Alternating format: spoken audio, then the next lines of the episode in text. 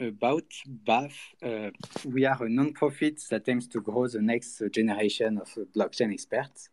So we are uh, we uh, launch workshops, classes uh, to help students learn about blockchain topic, and we host uh, networking and educational meetups uh, like this one.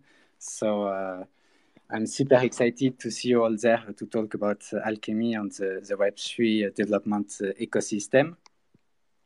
So feel free to follow us on Twitter so that you don't miss any uh, any one of our meetup. And uh, if you be engaged with us, uh, don't hesitate to become a BAF members. Uh, you can uh, check it out on our website. Uh, I think it's blockchainacceleration.org. maybe Elan and Omar, do you want to introduce yourself and, and your role maybe with Alchemy? Yeah, for sure. Um, absolutely. I can start. What's up, everyone? My name's Alon. I've been at Alchemy for about a year and a half now. I previously uh, studied computer science and I had worked at Facebook and Instagram as a software engineer uh, and joined Alchemy on the go to market team. I now uh, focus on developer experience at Alchemy, so doing a lot of developer advocacy stuff, um, kind of tutorials, talking to people every day, uh, and generally super excited to, to come talk about Alchemy. And Omar and I went to college together, actually. So we have a little history. It's true. Yeah, we did. We did go to college together. Uh, although, I fun fact, I didn't know her in college. Uh, we didn't meet. I didn't know her super well. I'd seen her around, uh, but I didn't know her until we uh, started working together. Uh, so yeah, my name's Omar, as you guys can see. Uh, I'm a software engineer here at Alchemy. I've been working a little over a year and a half, mainly on back end infrastructure things. Um, yeah, super excited to talk to you guys about Alchemy.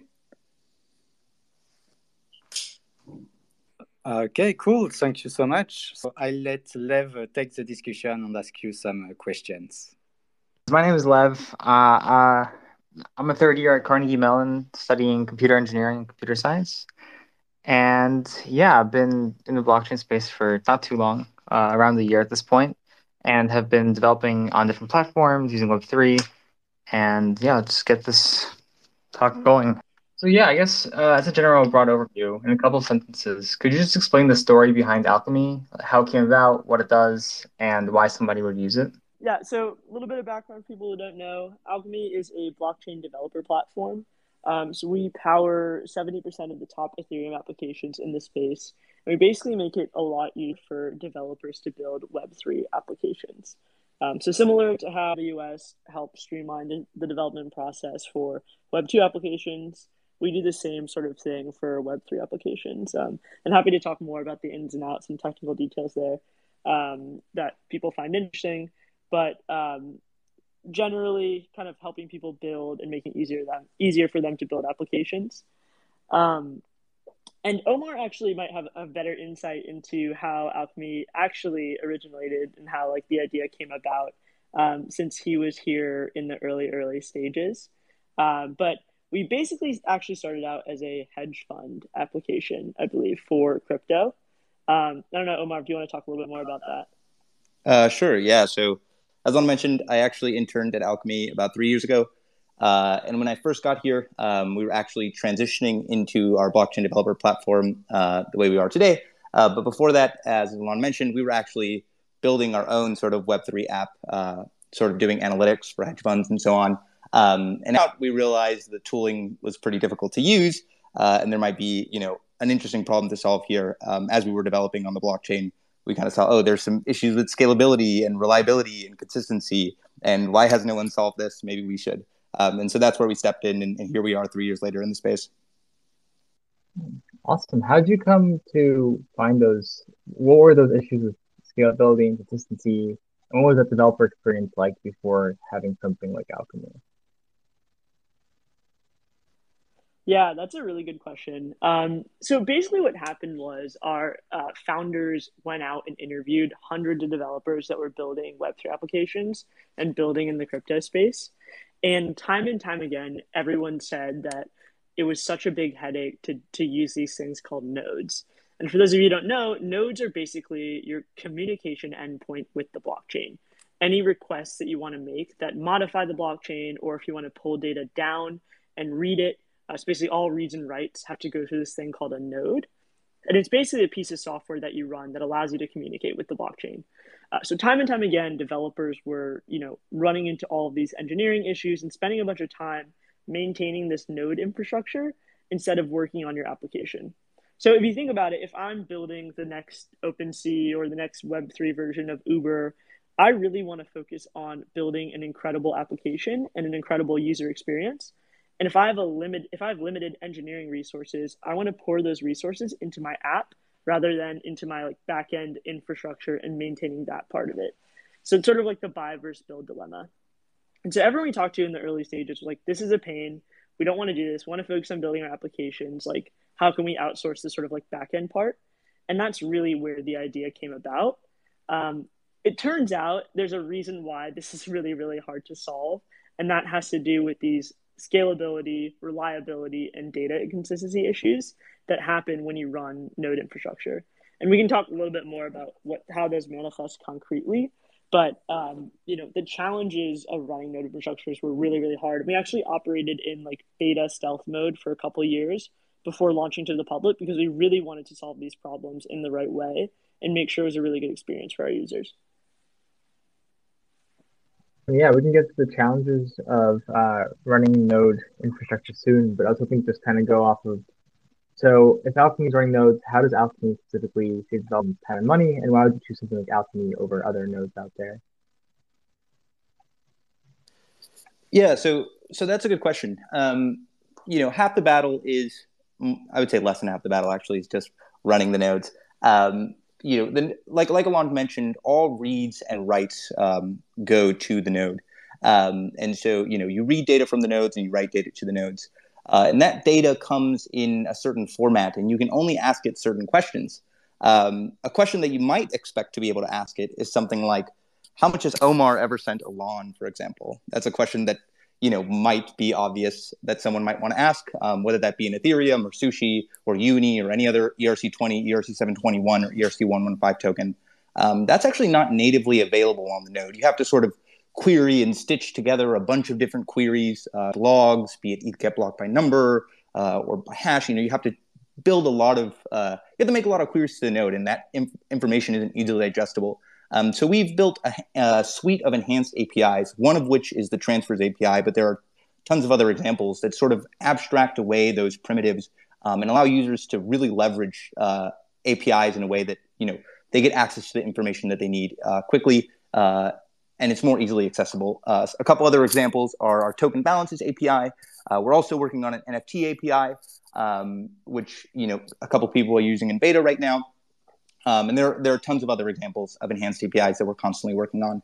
Uh, aside from that, we also offer sort of features that the nodes don't natively offer, such as webhooks. Uh, so webhook notifications are the way, you know, when you look at your phone and you're, you're on Twitter and, and you get that little push notification, uh, typically those are powered by something called webhooks. Uh, you can just think of it as notifications. And we've also built those on top of the blockchain. So notifications on when your transactions are mined, when they're dropped, uh, when you know there's certain activity on a given address, um, and we're constantly looking to build new webhooks uh, for you know certain developer use cases. Uh, we're building one for NFTs right now, uh, and like I said, we're constantly looking to build new and enhanced features on top of the nodes. So it's it's a little more than just the nodes. Um, on top of that, we also have sort of you know a suite of tools for uh, monitoring and debugging. Uh, so half the battle is reading and writing to the node and then the other half of the battle is figuring out why did what I read from the node not work, and why did what I write to the node not work. Um, and so, you know, we answer, we have a sort of dashboard where you can kind of dynamically interact with your queries and figure out what are the errors that are coming through, um, wh- what could I have done differently, um, and why might things be going wrong. Um, and that's, you know, anyone who's a developer knows this, that debugging is, is more than half the battle. Um, so those are some examples of the things that we offer. Uh, Alon might have uh, a little bit more uh, to say there. Yeah, I, guess one thing I would add here is a lot about these things that we've built on top of our node infrastructure, these sort of enhanced APIs. And he's being humble. He actually built out one of the most like highly demanded and highly used API. This is like Frick when he came to Alchemy was building out this awesome uh, transaction history API. So definitely check that out. Um, but you know, one of the challenges that you actually asked about, Lev, was why not? Like, what's the difference between our node infrastructure and any other node infrastructure, right? So we built out all these awesome. That's great. There's also other really, really interesting and complex problems that we solved with our node infrastructure that nobody else has really solved. Um, and so, to, to talk about one specifically, um, there's this idea of data consistency and maintaining state when it comes to node infrastructure. Because blockchain is sort of a distributed system, any given point in time, two nodes might not be aware of the same state of the blockchain. So maybe I hear about a block before another node hears, hears about a block. And that can introduce really, really hard and complex problems for the user, right? Because if they're sending a request to your application and it gets routed to one node that knows about the block, and then another request comes through and it gets routed to another node that doesn't know about the block, you're serving inconsistent data. So there's this data inconsistency issue that's like really common and really hard to solve for in blockchain systems. Um, and we've built out the level infrastructure that allows that sort of like diminishes that risk um, and uses this like consensus mechanism on top of the nodes uh, that allows you to get consistent data. And so that's like really like what went into those like two years, one to two years of like putting our heads down and but and putting in the engineering time to actually build out this system that really works. And yeah, from a distributed systems point of view alone, that's that's a lot to get the consistency right. That's incredible. Uh, and also just in terms of debugging, um, yeah, it definitely has been a lot of hair pulling with debugging Web3 stuff. So I'm incredibly happy to see some like focus on that. Um, I guess along those lines, if you are a developer and looking to integrate these things, you just start right off the bat. How hard is it? How easy is it? Uh, and where kind of does that fit into the development timeline? Yeah, great question. Um, so it's super easy to to get to start using Alchemy. You literally just create an account and then um, you spin up an API endpoint. Um, actually, in that create on that in that uh, account creation flow, um, and this endpoint gives you access to our supernode infrastructure, which is basically this infrastructure that Omar and I have been talking about this whole time. So everything we mentioned before, you get access to on like the free tier Alchemy account. Um, and we have a pretty pretty robust um, free tier. So for for sort of developers who are just kind of learning um, or maybe just testing out their application and maybe they haven't launched yet, the free tier should have you more than covered to be able to get started and play around with stuff. And then on top of that, uh, we have some really really great docs. Alon's also being humble. Uh, her first uh, couple of months here, she she built out the docs and built out some tutorials um, for people to easily get started developing with Web3. So it kind of walks you through uh, everything from signing up on our platform to deploying your first smart contract, uh, interacting with that smart contract, and so on. Um, so, would definitely highly recommend uh, checking out those docs. Yeah, good documentation is so important and so often lacking um, within, especially because so many new projects are new and people are just building so fast. Uh, so yeah, it looks like you guys are doing a lot of incredible stuff. So, from the infrastructure point of view, what are the challenges you run into? How are you handling all this consistency? Uh, and like, how does the team work without kind of bugging out with every Ethereum update or new feature added? Yeah, that's a that's a good question. Um, so that that kind of goes towards uh, you know the question of you know whether you should run your own infrastructure or use someone else for for for infrastructure. Um, and I think we're starting to see uh, the cognitive load of running multi-chain specifically, so running multiple nodes, not just Ethereum, uh, but you know we offer support for Polygon, slash Matic, Optimism, Arbitrum, uh, Flow, Crypto.org, um, and so that becomes an O of N problem, right? As you constantly add new chains, it's the same thing for every single chain. It's track of those upgrades, making sure uh, that your nodes are up to date, that they don't have you know certain complexities that go on with just managing the node infrastructure that uh, you know yourself is is a little bit uh, cumbersome. Um, and then on top of it, you know the space is so dynamic in the sense that people are constantly building uh, or upgrades to these node clients. Uh, those upgrades can sometimes be buggy, uh, you know, and so on. And so it's a constant sort of battle uh, to sort of wrangle these nodes and, and, make sure that they're that they're up up and running. Um, and so that's sort of one of the trade offs of you know building your own infrastructure versus having someone else manage it for you. And so what we've done, uh, you know, a lot of on the infrastructure side is relying on a lot of you know best practices for infrastructure as code uh, to sort of make it as easy as possible for us to uh, roll out those upgrades and make sure that our, our nodes are tested from end to end. Uh, we have a lot of sort of infrastructure around integration testing, uh, reliability testing, uh, scalability testing, load testing, and so on. um, so that you know we when we do deploy these changes, we, we make sure that there's minimal impact on our users. Um, and if there ever is a breaking change, which sometimes there is, um, you know, we, we definitely notify our users like, hey, you know, this client has decided that they're going to be adding these new fields, uh, for example, with certain EIPs coming out, uh, like EIP 1559. Um, so, you know, you might want to start using this to send transactions uh, and so on. And so, you know, if as a user of Alchemy, we're constantly uh, alerting you to these uh, possible breaking changes or upgrades that are being uh, made so that you can make the, the, the, minimum changes necessary to your application to make sure things are up and running uh, while we take care of the sort of nitty gritty details of all of the different uh, upgrades. Awesome. And you guys running your own servers? Uh, AWS Nation of both? Yeah, that's that's a good question. Um, at the moment, uh, we're relying on a cloud provider, um, but yeah, that's something that we uh, you know that we're we're working towards uh, in terms of going multi-cloud, going in a more sort of distributed nature, um, and that's definitely on our roadmap so that we you know aren't pinned to one particular provider and something that we're exploring internally as well. Sure. So just a quick recap, you guys are basically building out this whole infrastructure on the back end, so just the orchestration of all the systems, so that it just is easier, like one line for the developer from the front end to get all these amazing features. Yeah, exactly. So there's actually a bunch of different layers that go into the infrastructure. Um, so I, Omar knows the terminology better than I do. There's a, basically a bunch of different types of data stores that we use to different types of data. So like archive routes gets routed differently than maybe the more recent um, requests, and vice versa. Um, and webhooks is, is in a different place than other things as well. Um, so yeah, there's basically this this entire high level infrastructure. I think there's like a diagram on our website that you can check out um, that kind of walks you through what that infrastructure looks like. And um, but it you know for the user it's abstracted away to this one API endpoint, and you don't really have to think about any of the routing or any of that stuff.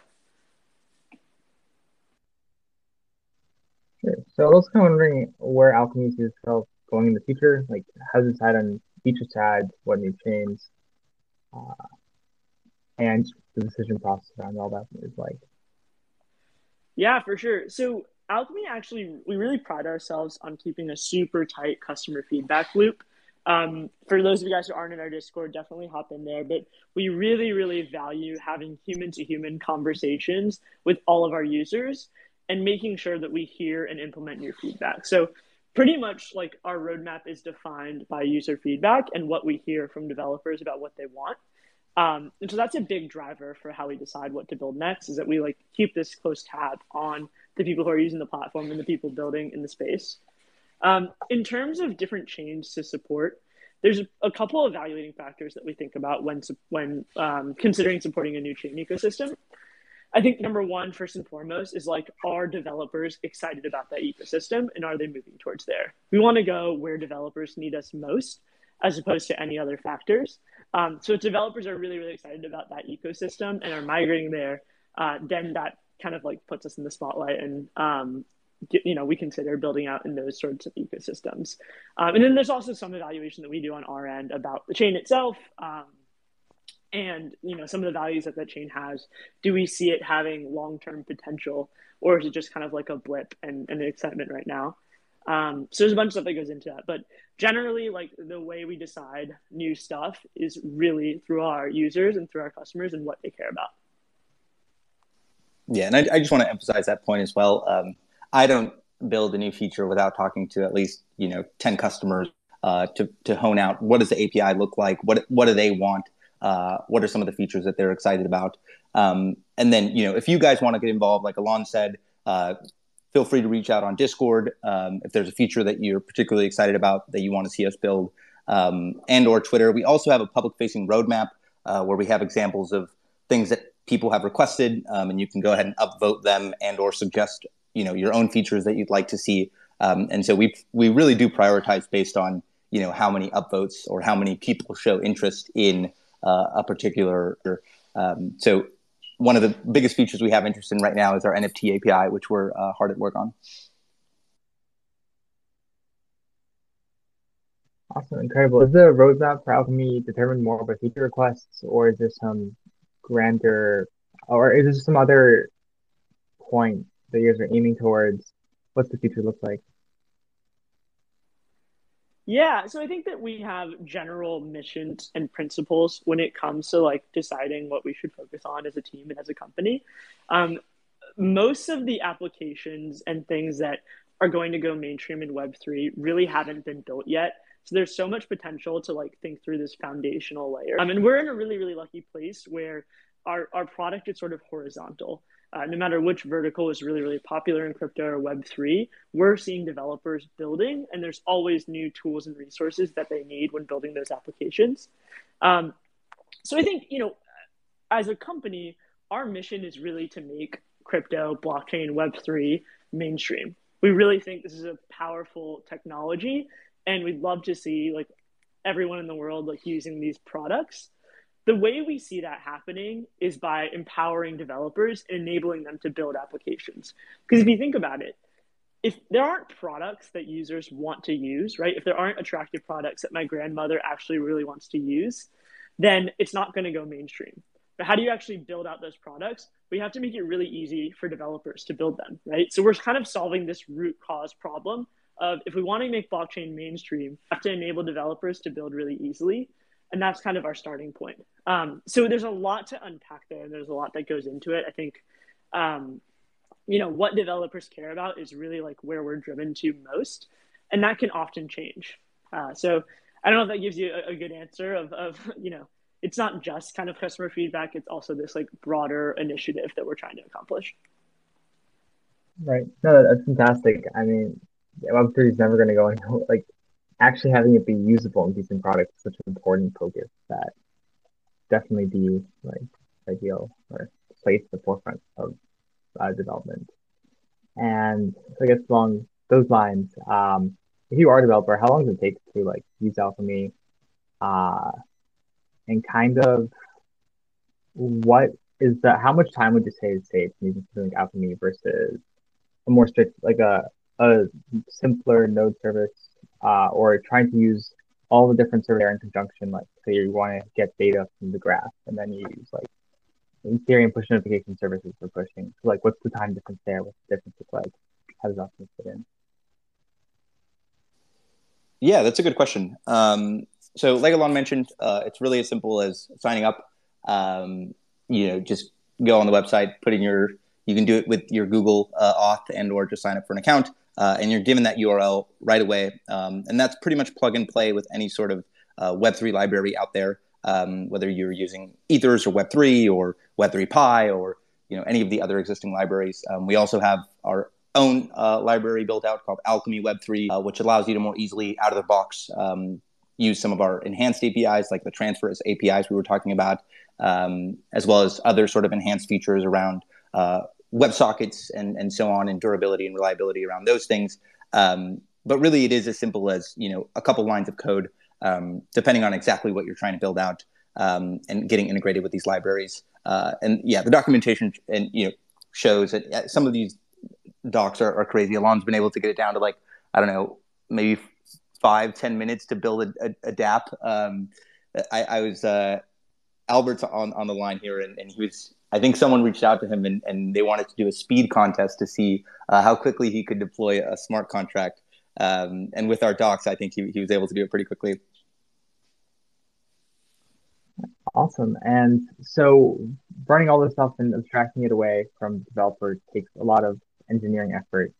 Uh, and I guess along those lines, I was wondering if decentralizing the backend is something that you guys have thought about. If so, how and why? If not, why not?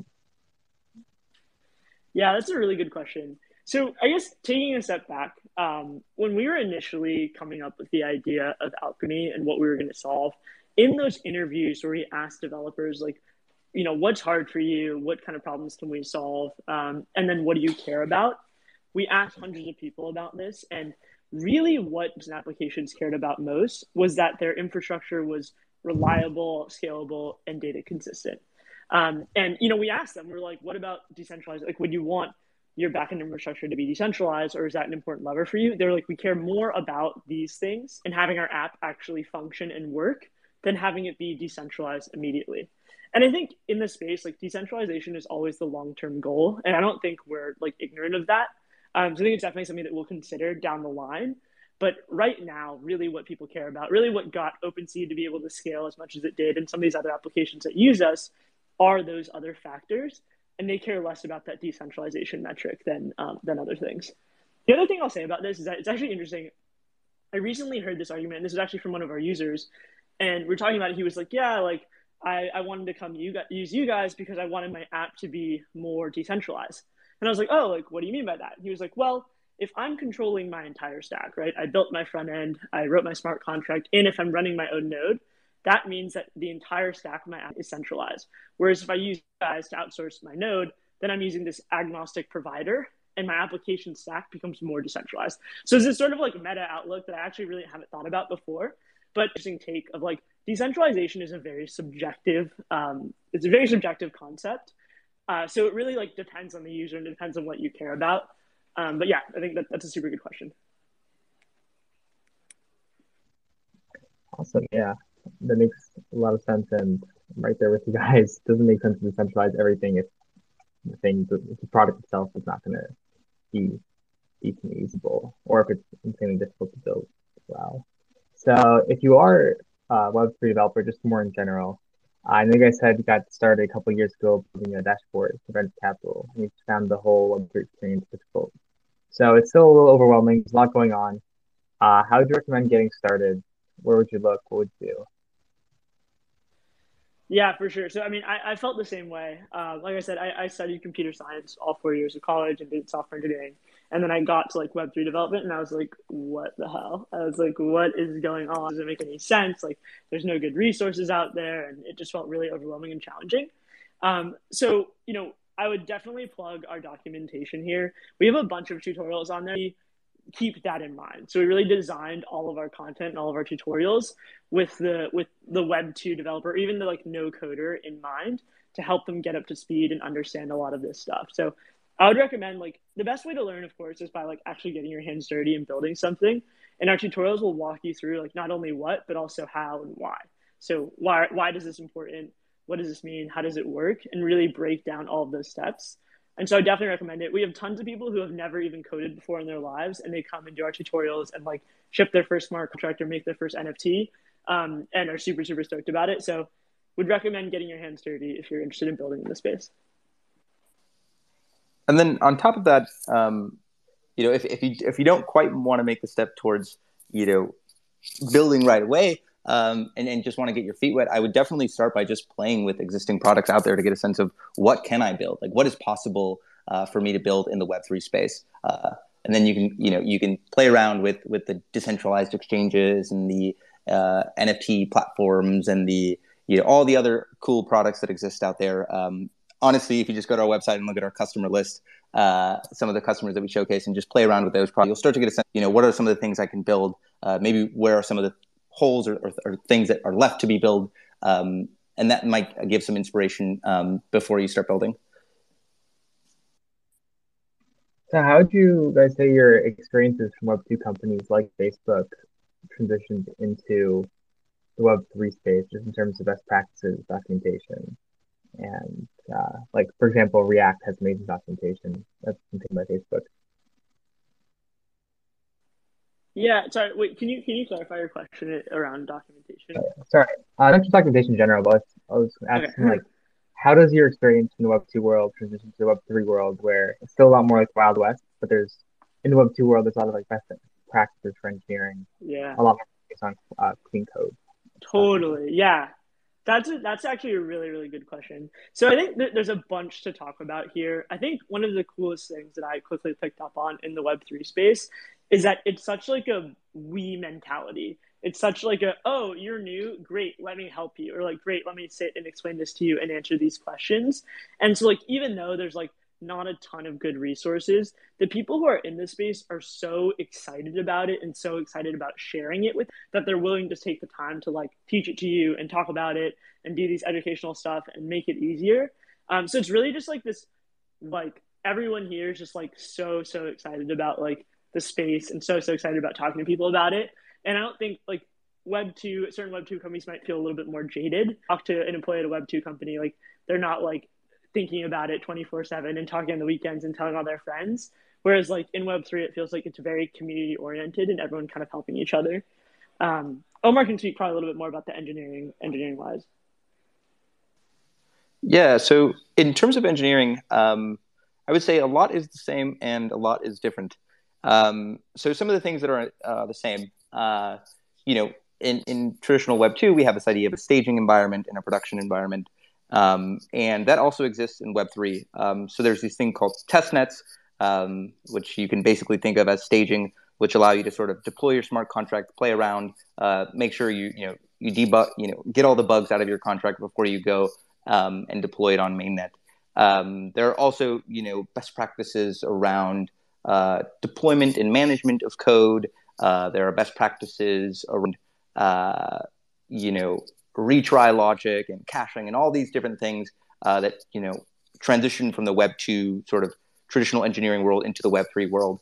Um, some things that that might change depending on on the things that you build could be the way you know the way that you think about code in the sense that you know if if something in, in your database uh, gets corrupted, you, you might be able to, you know, in a traditional Web two world, just go in and, and modify it uh, and say, oh no, this shouldn't have been like that. I'll, I'll go and change that. Uh, in Web three, it's not so easy to do that. Um, it's a little bit more immutable, um, and so you have to build build around that mentality um, and make sure that that's really safeguarded. Um, at, at, you know, as you guys, I'm sure you guys are all aware, there there are these, you know, products that are securing large amounts of value and asset, and so kind of have to code with a little bit more of defensive mentality um, and make sure that your you know modules are more well scoped uh, and have limited sort of range of impact. Um, yeah, I would. The, the, that's probably what I would say in general. Um, the, there's also some things around sort of the distributed nature of uh, the Web three ecosystem uh, and the way that plays into you know consume data and so on. Um, but for most users, you know, it's it's not not as big, big of a headache. Again, depends on on how in depth you want. Sure. And a uh, slightly selfish question. Do you guys have any advice on debugging in the Web3 world? Yeah, totally. Um, so in terms of debugging uh, in the Web3 world, I think uh, one of the one of the biggest things that's uh, you know tricky for for some library that certain uh, Web3 libraries don't show the actual error message that's going on uh, under the hood, right? So you know if you if you're using like Web3 dot whatever, um, and you call a certain method on an ABI smart contract or something, uh, you might just your Sentry error might be like you know uh, couldn't couldn't process this JSON object or whatever other, um, and you might not know where to start. Um, and so the nice thing about our platform is we show you what call was actually made under the hood and how that might have actually failed. Uh, so it might be like execution reverted or you know not enough gas. Um, and so error messages are, are really helpful here when it comes to uh, debugging what might actually be wrong. And, and we kind of in our UI, we, we show you all the requests you've made and you can filter by the requests that have errored uh, and kind of get a better sense of, of why things might be erroring. Um, same thing goes for, um, you know, that's sort of for reads. Uh, when it comes to writes, we also have a, a mempool dashboard uh, where you can see your transactions. Uh, you can see if they're mined, dropped, or pending. Uh, if they're pending, you know, can look at things like nonce and gas um, and kind of compare those and, and make sure um, things are running smoothly. So we, we try to provide as much tooling um, around getting to the root cause of what uh, what might be going wrong.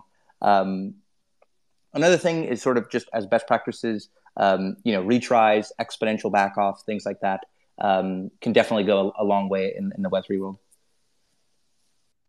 Awesome. Yeah, I saw a use case on guys' website where it's taking the debugging time down from like a couple days to a couple hours. Like just, or I think it's a couple minutes. That's incredible. Uh, and then following that, uh, what advice would you have for developers in general entering Web3 space? There's a lot going on, a lot of really cool things happening. But um, in terms of advice for building, advice for keeping some focus, and general tidbits you guys might have. Yeah, I I would say um, so. I think one, like obviously just getting your hands dirty and like playing around with stuff. Um, two, I think the space is really quickly and there's a lot going on but it's an important it's really really important to remember that it's still so early and most of the products and projects that are out there are going to evolve and aren't quite ready for mainstream audiences yet so it wouldn't feel like i know a lot of people come and they're like oh my god i feel like i'm so late like it's like everyone talking about crypto or like i don't know it's too late to build it's like still so so early like we are just a sliver of the beginning um, so really like anything is possible there are so so many things that uh, should and will be built and so if you have an idea, even if it's already been done before, like definitely go for it and like build out a better experience. Um, yeah, I would say like don't like, you know, it's it's good to keep keep up with the space and like see what's going on, but like you should get your hands dirty. If you have an idea that you're really passionate about, like start building it. Yeah, and, and on top of that, as Juan mentioned, this the space is so big, um, and people are doing things. Uh, the, the thing I would probably emphasize is finding a community. Um, there are so many Web3 communities out there. Um, find one on our Discord. Um, there are tons of people who are constantly active there from all over the world who are constantly building, you know, giving each other advice and support. Um, and so finding those communities uh, can be really helpful for developers to sort of have people to ask questions to and then share excitement with and enthusiasm with. Um, so I would say, you know, plug into a couple of Discords and um, really find find those communities that you're excited about um, and passionate about working with. Um, you know, whether it be an NFT project or you know a decentralized exchange or maybe even a node client. Uh, you know, just pushing the space forward in general.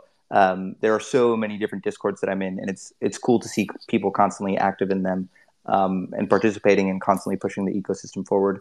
Um, there's there's always like I, I, can't tell you how many channels I'm in that have a beginners uh, a hashtag beginners section or something like that. Uh, so just find that one, go in there, and, and, and there is no such thing as a dumb question uh, and, and just you know start learning awesome yeah i found the space to be incredibly well uh, welcoming and the communities in discord incredible uh, and then finally i was just wondering if you guys go over any hiring opportunities or any opportunities at alchemy that might be coming up yeah of course we're always hiring uh, across the board um, I'll speak to engineering, uh, and then maybe Alon can speak to some of the go-to-market positions we have. Um, but for engineering, uh, we're hiring across the board. Uh, that's front end, back end, full stack. Um, you know, we have slightly more roles for back end. Uh, so we have things for you know multi-region infrastructure, uh, you know, data engineering, uh, sort of all of the back end things you could think of. Uh, we probably have a position for you, DevOps, SRE. Um, all, all those JDs are out and available at our website. I I'll tell it to you as soon as I, I find it. I think it's jobs.alchemy.com or something. Um, but I'll, I'll, double check while Alon gives the other positions we have up. Yeah, I mean, same as you know, similar to engineering on the go-to-market side, we're hiring all across the board: uh, marketing team, um, sales team, customer support team, all of the above. Um, yeah, definitely like no no shortage of, of job opportunities here.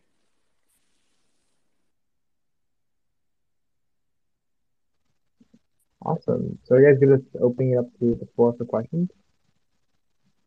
Yeah, for sure. Let's do it. Yeah, if anybody has a question, just uh, speak up.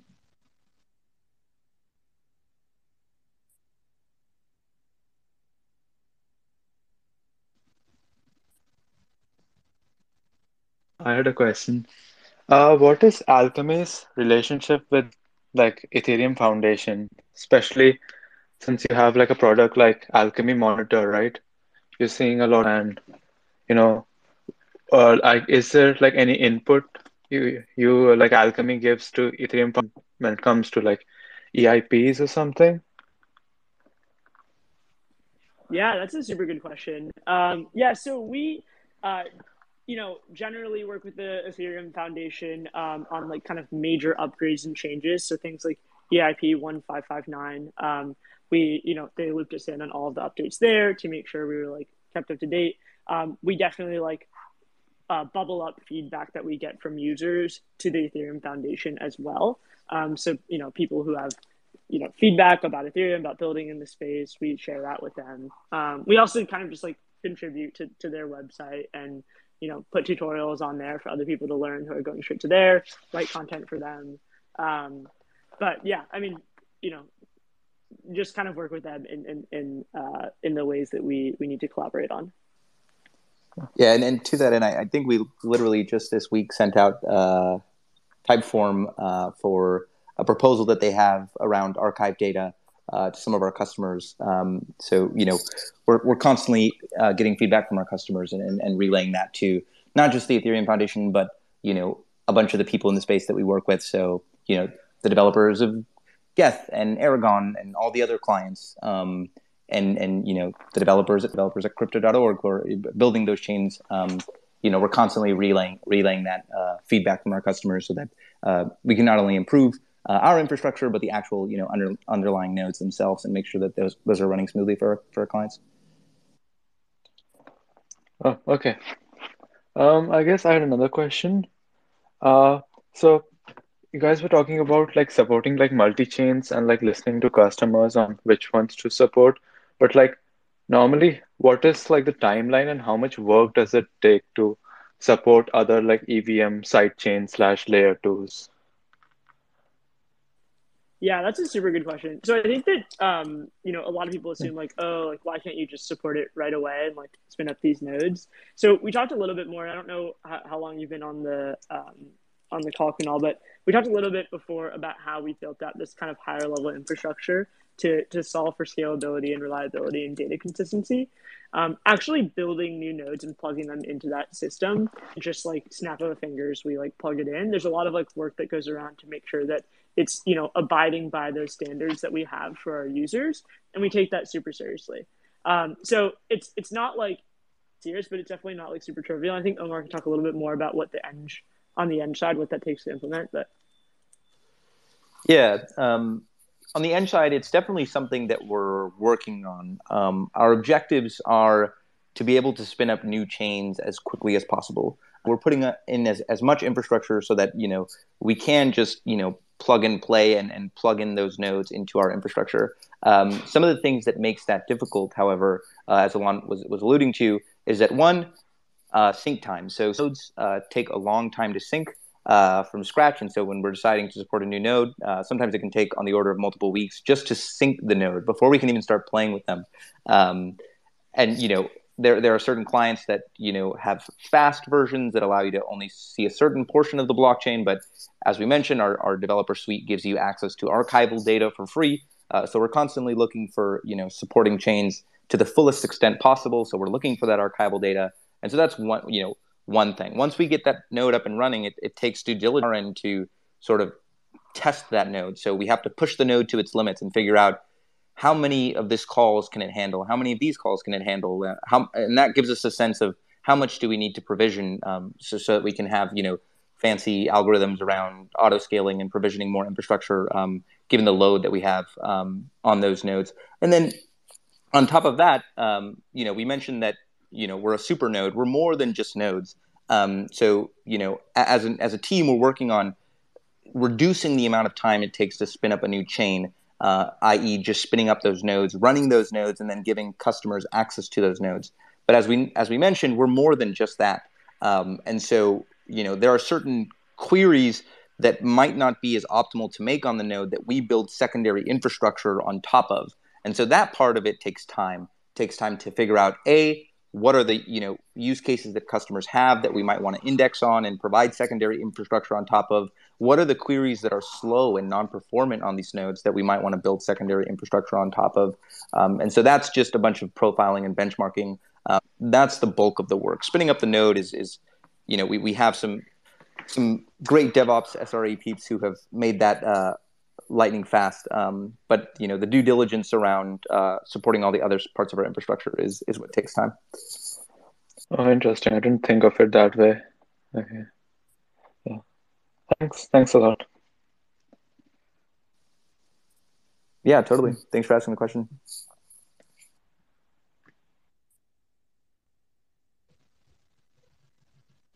Yeah, if uh, anybody else Somebody else question I'd like to ask one as well. Um, so you guys, service developers, you guys see any development trends within Web3? Yeah, I think we're, we're in a fortunate position where um, people are coming to us at, at all stages of the building process. I think throughout the NFTs were just like the hot thing to build. Everybody was building an NFT project, and we were hearing a lot of that in our Discord. Um, I think now um, a lot of people are getting into DAOs. I think NFTs hasn't died down. Just just to clarify, that's still like a very very popular thing to build. Um, but DAOs have become increasingly interesting for developers to to build. Um, yeah, so that's kind of like one one popular thing. Uh, but honestly, like if you just hop, like hung out in our Discord and like were there, you would see like what people are, are interested in. You can just kind of like pick up on trends there.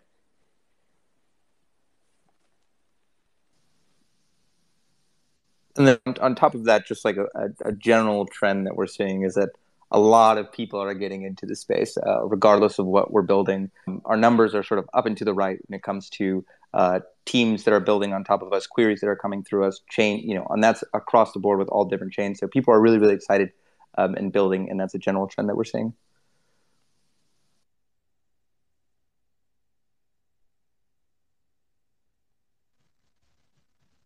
Awesome. Uh, slightly more technical. Are you guys load balancing when you're keeping consistency for a node? Are you keeping consistency across multiple nodes, or just scaling up, or having one node handle more requests? Yeah, that's a that's a good question. Um, so at the crux of consistency, um, and you know what makes Web three a little bit more difficult, or running nodes a little bit more difficult, is that load balancers don't quite cut it. Um, so for those of you who aren't familiar with load balancers, load balancers are essentially this networking layer that sits on top of servers. Um, and as we mentioned, nodes are distributed servers, um, and those servers uh, can have a different view of the world. So these servers are constantly getting updated information about the blockchain. They're verifying that information, and they're writing it to disk. And then they're, you know, saying, okay, I know this this is the information in my disk, so I'll share that with the with you know whoever's calling me. Um, and so you might have two nodes, one of which is fully synced at the head of the chain, and let's say that chain is at block 100, and then another node that's falling behind, it's struggling, maybe it's having networking issues or something or other, and that's at block 10. They're literally 90 blocks apart. And in a traditional world, um, you know, you can throw a load balancer on top of usually stateless servers, and you're fine.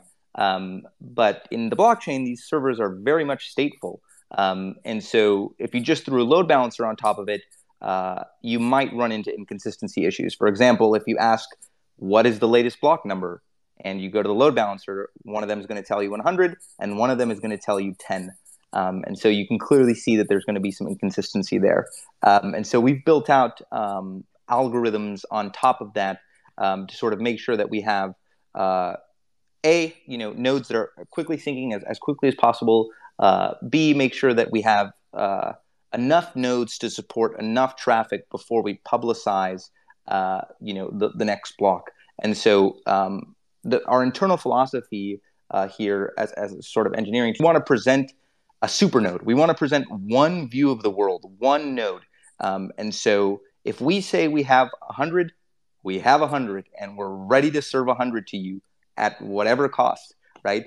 Um, and we won't go back on that. Um, and as soon as we say we have 101, we have block 101 and we're ready to serve that for you. Um, and so there's there's some trickiness that goes around uh, that consistency. It's not quite as simple as, as, as, slapping a load balancer on top of it. Um, it's making sure that uh, a certain percentage of nodes know about that node making sure that secondary infrastructure has all the caches you know in place necessary ready to serve that traffic. Um, it's making sure that all the pub subsystems are, are aware of, of that new state change that took place. It's making sure that reorganizations are handled properly. Reorgs are a tricky sort of um, thing in, in, in the blockchain kind of allows state to be modified from the past uh, when a newer long uh, is found. Um, and so that's all of that is is um, trickiness that we handle on our end, so that you you don't have to uh, deal with it as an end user. Awesome, thank you. Any other questions from the audience? All right, going to have to ask one more. If so, does that mean if you have an update to blockchain which does not get routed through uh, an Alchemy node, that would take longer to see because you have to get some consistency with the Alchemy nodes. Uh, could, do, you, do you mind repeating the question? You're saying if you if you make a request to an Alchemy node and then or, or an Alchemy endpoint and then make a request to your own node, what could happen? Or no, like if there's an if you're um like pulling data from the blockchain and the blockchain state or somebody pushes data to the blockchain, not through an Alchemy node, but through some other node, uh, would it take longer to see it if you are using an Alchemy node? I'm talking about uh, propagations of transactions, uh, like writes to the to the chain. Like just delays, like if there has to be some sort of consistency guarantee from Alchemy, like does, is there any delay added by the consistency guarantee from the? Oh, oh, oh! The trade-off between uh, latency of, of, block discovery and uh, consistency. Yeah, yeah, yeah, that's a that's a great question. Um, so, yeah, that's definitely a trade-off we're cognizant of, um, and there are certain parameters that we're constantly looking at tuning and uh, ways in which we we change our algorithm uh, to make sure that we, you know, are are making the the, the biggest trade-offs. Uh, you know, the the it's a, it's a it's a battle for sure, right? Um, like what we could do is say, as soon as one node knows about it, we're going to publish it to the rest of the world, right? But we're serving so many queries that we that, that can't work. Uh, there's no possible way that as soon as one node knows about it, uh, we're going to let everyone hammer that one node.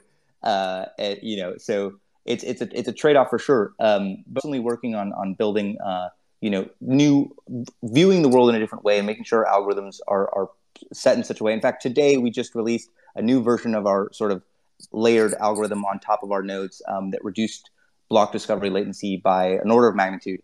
Um, I think we'll be sharing that later. The, the other thing I'd like I'll just add here is I mean Omar's completely right. I think this is something that like we're continuing to improve and work on um, all the time. But like at the end of the day, like if you're like a trader and you want the absolute latest block that any node knows about, we're not the right use case for you. Like we're we're designing our product for like companies and projects that want to like scale and actually be widely used by users we're not really designing for like arbitrage opportunities and trading as much. And so like you know people will come to like hey like you know it, like i'm not seeing it as fast as i want to like i'm not getting the like latest block or whatever it is. Like i'm like okay what's your use case? And understand that a little bit more and then point them in the right the right direction. So i think it's obviously like late, latency is something you want to constantly improve but depending on your use case like alchemy just might not right be, be the right fit for you that said, however, um, you know, by by nature of us running multiple nodes in multiple different regions, um, you know, those nodes are, are constantly gossiping amongst each other, and those nodes are also constantly gossiping amongst other nodes in the network. Uh, and so, by virtue of you know the distributed nature and, the way we've set up our peering, um, you know, it's likely that we will discover those blocks and and and those transactions um, more quickly than you would if you just ran one node, for example um, on your own. Uh, and so there's there's some trade-offs to be made there and to be considered. Um, you know, having by virtue of having you know 10 nodes all over the, the world, you're more likely to discover things than if you just had one node, say in you know you know, I don't know, in, in, in California, right? It, there's that round trip time uh, latency that you have to think about. There's all these different factors that go, go into uh, the distributed nature of the system. Awesome. And for anybody interested in the algorithm side of things or the more CF side of things, are there white papers or anywhere uh, is there a place that that can be found? Uh, in terms of the, if yeah, so if you're curious about sort of the uh, you know, algorithms used for Ethereum, the Ethereum white paper is great. Uh, that gives a sense of how the protocol works in general. Um, it's relatively short. I think it's on the order of 14 pages. I read it um, it was really helpful in understanding uh, the way the protocol works. Um, yeah, the the in general, there are also some you know great books uh, around distributed systems and you know some of the the race conditions around around uh, that that that you might find interesting. Um, yeah, in terms of in terms of some of the things that we use internally, um, I don't think we've we've shared those uh, you know we have a high level of, of, of what we do, but I don't think we've, we've shared any of those. Uh, but yeah, in terms of the, the actual protocols themselves, uh, would highly recommend uh, looking at the Ethereum white paper uh, to get a sense of, of how consensus works and so on. Awesome. Uh, any other questions from the audience? Words? Incredible. Yeah, thank you guys so much for coming out and having this talk. Uh, Alchemy is an awesome platform. I highly recommend checking it out. And yeah, thank you again. Thanks for hosting. Yeah, thanks, guys. Thanks, love.